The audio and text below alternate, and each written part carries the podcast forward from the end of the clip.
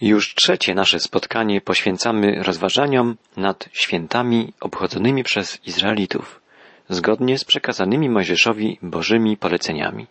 Dostrzegamy w świętach żydowskich uniwersalną Bożą myśl, ponadczasowy Boży plan, plan zbawienia człowieka. Mówiliśmy do tej pory o święcie Paschy, o święcie Przaśników, Pierwocin i święcie Tygodni, czyli Pięćdziesiątnicy. W obrzędach tych dostrzegliśmy obrazy proroczo zapowiadające śmierć i zmartwychwstanie Jezusa Chrystusa oraz zesłanie Ducha Świętego i narodziny Kościoła. Przeczytajmy następny fragment 23 rozdziału Księgi Kapłańskiej, czyli trzeciej Księgi Mojżeszowej, fragment opisujący kolejne święto żydowskie, zwane świętem Trąb. Od 23 wiersza 23 rozdziału czytamy Następnie Pan powiedział do Mojżesza Powiedz Izraelitom Pierwszego dnia siódmego miesiąca będziecie obchodzić uroczysty szabat, trąbienie wróg i święte zwołanie. Nie będziecie wtedy wykonywać żadnej pracy. Złożycie ofiary spalane dla Pana. Święto trąb przypadało na pierwszy dzień siódmego miesiąca. Siódmy miesiąc był miesiącem szczególnym, podobnie jak siódmy dzień i siódmy rok. Był to miesiąc odpoczynku i świętowania. Możemy więc nazwać go miesiącem szabatowym. Obchodzono w nim trzy święta. Pierwszym z nich jest święto trąb. Zadęcie w trąby było, jak czytamy w Księdze Liczb, sygnałem do wymarszu dla Izraelitów wędrujących po pustyni. Na odgłos dwóch srebrnych trąb Izraelici zwijali obóz i ruszali w drogę. Musieli być gotowi do wymarszu po siedmiokrotnym zadęciu trąby. W Księdze Apokalipsy czytamy o siedmiu trąbach zwiastujących czas wielkiego ucisku i ustanowienia widzialnego Królestwa Izraelskiego na ziemi. W proroctwie Izajasza czytamy i stanie się w owym dniu, że zatrąbi wielka trąba i przyjdą zaginieni w ziemi asyryjskiej i rozproszeni w ziemi egipskiej i będą oddawali pokłon Panu na świętej górze w Jerozolimie.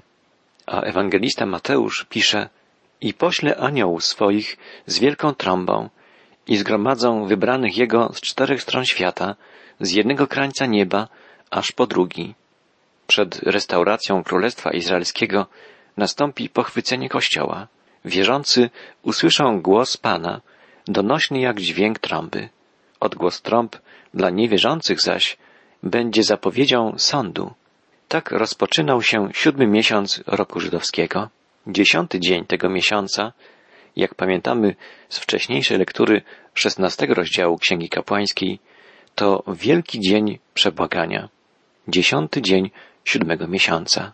Czytamy o tym również w dwudziestym trzecim rozdziale Księgi Kapłańskiej od wiersza dwudziestego szóstego. Dalej Pan powiedział do Mojżesza, dziesiątego dnia siódmego miesiąca jest dzień przebłagania. Będzie to dla was zwołanie święte. Będziecie pościć i będziecie składać Panu ofiary spalane. W tym dniu nie będziecie wykonywać żadnej pracy, bo jest to dzień przebłagania, ażeby dokonano przebłagania za wasze winy przed Panem, Bogiem waszym. Każdy człowiek, który nie będzie pościł tego dnia, będzie wyłączony spośród swego ludu. Każdego człowieka, który będzie pracował tego dnia, wytracę spośród jego ludu. Żadnej pracy nie będziecie wykonywać. Jest to ustawa wieczysta dla wszystkich pokoleń, we wszystkich waszych siedzibach. Będzie to dla was uroczysty szabat. Będziecie pościli. Dziewiątego dnia miesiąca wieczorem, to jest od wieczora do wieczora, będziecie obchodzić wasz szabat. O wielkim dniu przebłagania mówiliśmy już szeroko poprzednio, studiując szesnasty rozdział Księgi Kapłańskiej. Tu przypomnijmy tylko, że był to jedyny dzień w roku, w którym kapłan najwyższy wchodził poza zasłonę do miejsca najświętszego, żeby dokonać przebłagania za grzech całego ludu. Pamiętamy, że była to zapowiedź rzeczywistego przebłagania za grzech całej ludzkości, którego dokonał Mesjasz, Jezus Chrystus. Złożył on w ofierze swoje życie, a potem powstał z martwych i wszedł do samego nieba, czyli do rzeczywistego miejsca najświętszego, aby zasiąść po prawicy Ojca. Wielki dzień przebłagania był dla Izraelitów dniem postu i głębokiej refleksji, podobnie jak dla nas dzisiaj Wielki Piątek. Jednak raz na pięćdziesiąt lat, właśnie w tym dniu, rozległ się radosny dźwięk trąby, oznajmiający wyzwolenie ludu. Ten głos rozlegał się co pięćdziesiąt lat w wielkim dniu przebłagania. Oznaczało to proklamowanie roku jubileuszowego, o którym dowiemy się więcej, czytając kolejny, dwudziesty piąty rozdział Księgi Kapłańskiej. Bóg odkupił swój lud, wyzwolił go z więzów grzechu. Tę wieść niesie dźwięk trąby, rozlegający się w wielkim dniu przebłagania. Trzecim świętem, przypadającym na siódmy miesiąc roku żydowskiego, jest święto namiotów. Czytamy od wiersza 33 w 23 rozdziale trzeciej Mojżeszowej. Po czym Pan powiedział do Mojżesza, powiedz Izraelitom, piętnastego dnia tego siódmego miesiąca jest święto namiotów przez siedem dni dla Pana. Pierwszego dnia jest zwołanie święte. Nie będziecie wykonywać żadnej pracy. Przez siedem dni będziecie składać ofiary spalane dla Pana.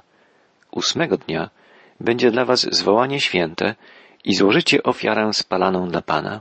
To jest uroczyste zgromadzenie. Nie będziecie wykonywać w tym dniu żadnej pracy. I to święto ma zarówno znaczenie pamiątkowe, jak i profetyczne. Następuje ono w pięć dni po Wielkim Dniu Przebłagania. Upamiętnia wędrówkę narodu izraelskiego po pustyni, po wyjściu z niewoli egipskiej. W swej wymowie profetycznej zapowiada czas, w którym nastąpi wielkie przebudzenie duchowe w Izraelu, tak jak przepowiada prorok Zacheusz. Lecz na dom Dawida i na mieszkańców Jerozolimy wyleję ducha łaski i błagania. Wtedy spojrzą na mnie, na tego, którego przebodli, i będą go opłakiwać, jak opłakuje się jedynaka, i będą gorzko płakać nad nim, jak gorzko biadają nad pierworodnym. W owym dniu dom Dawida i mieszkańcy Jerozolimy będą mieli źródło otwarte dla oczyszczenia z grzechu i nieczystości. W Księdze Kapłańskiej czytamy dalej od wiersza 37 w 23 rozdziale. To są czasy święte dla Pana, na które będziecie dokonywać świętego zwołania, aby składać ofiarę spalaną dla Pana, ofiarę całopalną, pokarmową, ofiarę krwawą i ofiarę płynną.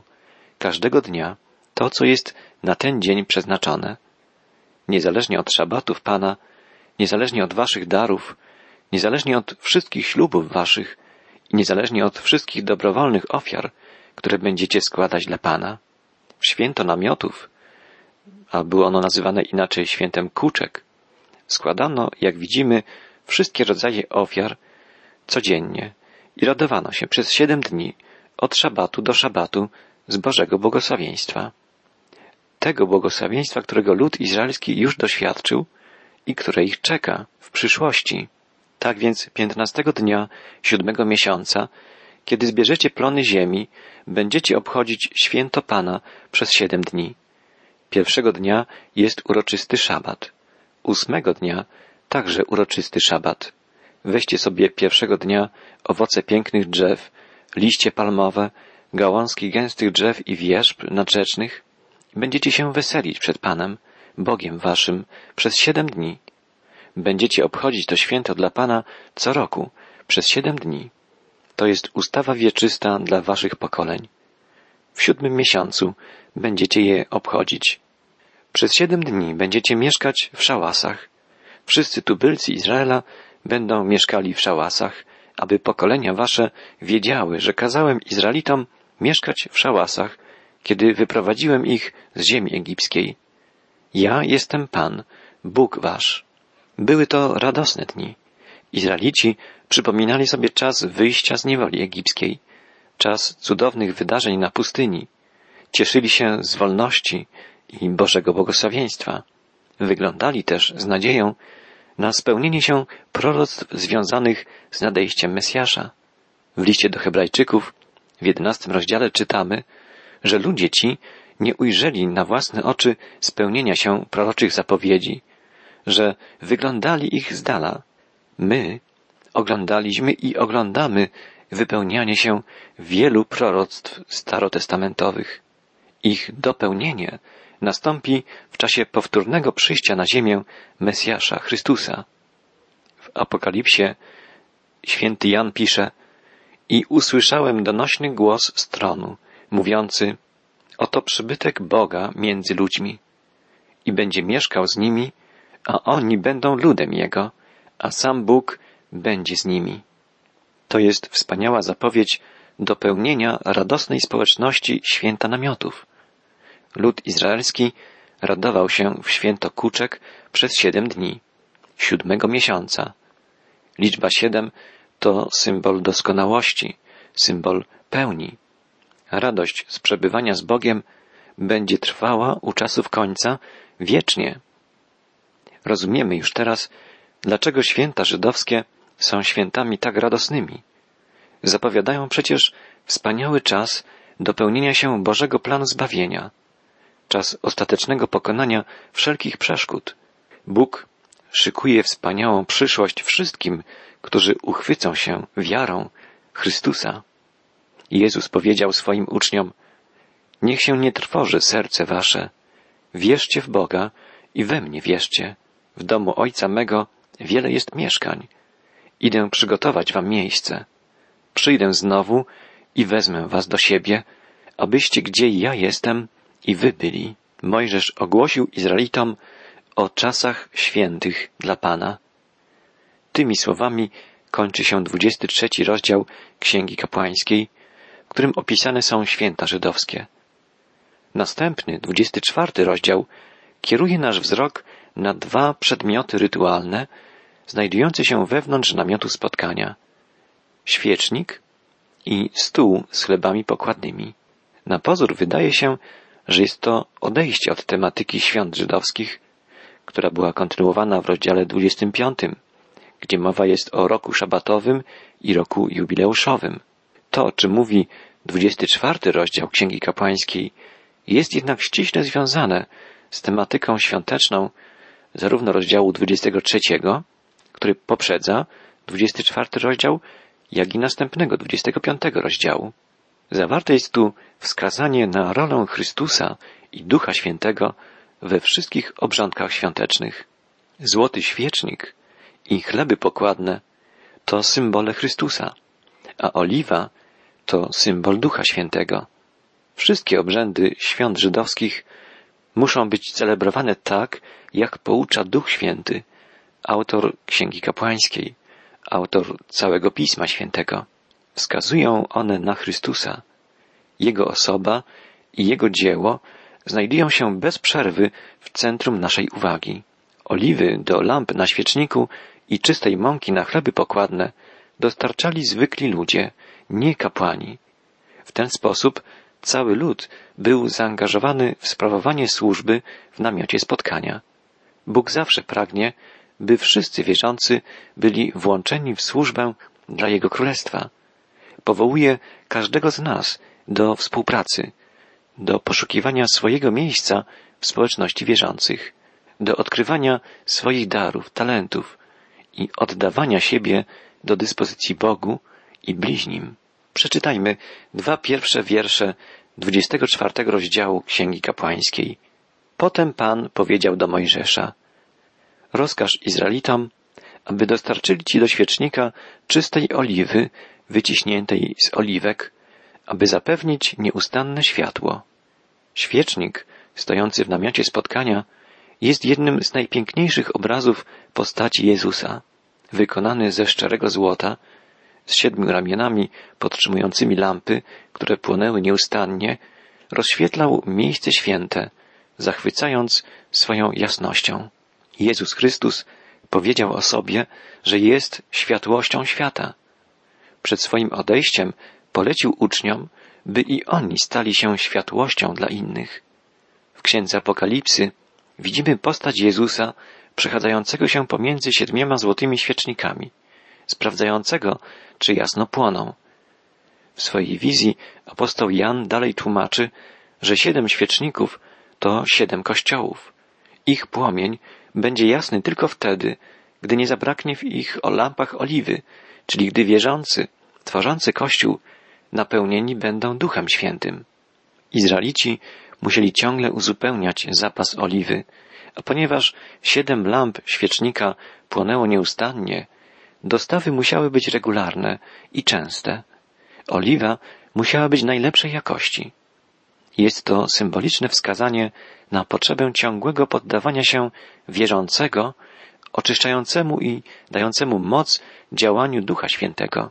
Dalej czytamy, na zewnątrz zasłony świadectwa w namiocie spotkania Aaron ustawi świecznik, by świecił od wieczora aż do poranka przed Panem, nieustannie.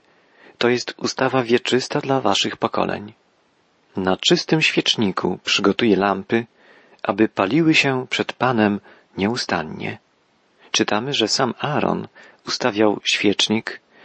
Wiemy też z opisu sprawowania służby kapłańskiej, zawartym w drugiej księdze Mojżeszowej, że Aaron jako arcykapłan również osobiście sprawdzał stan świecznika i lamp i jasność płomienia. Wspomniany już opis postaci Jezusa z Księgi Apokalipsy wskazuje na fakt, że teraz Chrystus, nasz rzeczywisty kapłan najwyższy, sprawdza jasność światła świeczników, symbolizujących kościoły. Czytamy, głowa jego i włosy białe jak wełna, jak śnieg, a oczy jego jak płomień ognia, jego wygląd jak słońce, kiedy jaśnieje w swej mocy. Tak pisze w swej proroczej wizji Jan o postaci pojawiającej się pomiędzy siedmioma złotymi świecznikami. Tak, Chrystus jest światłością, jest źródłem światła, którym powinniśmy jaśnieć i my. Dalej czytamy w Księdze Kapłańskiej o chlebach pokładnych. Następnie weźmiesz najczystszej mąki i upieczesz z niej dwanaście placków, każdy placek z dwóch dziesiątych efy. Potem ułożysz je w dwa stosy, po sześć w każdym stosie, na czystym stole przed Panem. Położysz na każdym stosie trochę czystego kadzidła. To będzie pamiątka chleba, ofiara spalana dla Pana. Najczystsza mąka dostarczana była przez ludzi zwyczajnych, przez lud izraelski, tak jak oliwa. Oliwa symbolizuje Ducha Świętego, natomiast chleb upieczony z czystej mąki, Chrystusa, w Ewangelii Jana czytamy, Jezus powiedział im, Ja jestem chlebem życia. Kto do mnie przychodzi, nigdy łaknąć nie będzie. Każdego szabatu przygotują to przed Panem jako dar nieustanny od Izraelitów, jako wieczne przymierze. To będzie dla Arona i dla jego synów, będą to jedli w miejscu poświęconym. Jest to rzecz najświętsza dla niego spośród ofiar spalanych dla Pana. Chleby pokładne leżały na stole przez tydzień, począwszy od szabatu. W następny szabat były wymieniane na nowe. Stare chleby zjadali Aaron i jego synowie, zawsze w miejscu świętym. Kiedy Dawid i jego towarzysze znajdowali się w trudnej sytuacji i byli głodni, Abimelech dał im chleby pochodzące ze stołu pokładnego do zjedzenia. O tej sytuacji wspomniał później Jezus, kiedy uczeni w piśmie atakowali jego uczniów za to, że zrywają kłosy zboża i że spożywają je w szabat. Chleb i światło wskazują na Jezusa. Apostoł Jan zapisał w swej Ewangelii słowa Chrystusa. Ja jestem chlebem życia, który z nieba stąpił. Jeśli kto spożywać będzie ten chleb, żyć będzie na wieki. A chleb, który ja dam, to ciało moje, które ja oddam za żywot świata. Ja jestem światłością świata. Kto idzie za mną, nie będzie chodził w ciemności, ale będzie miał światłość żywota.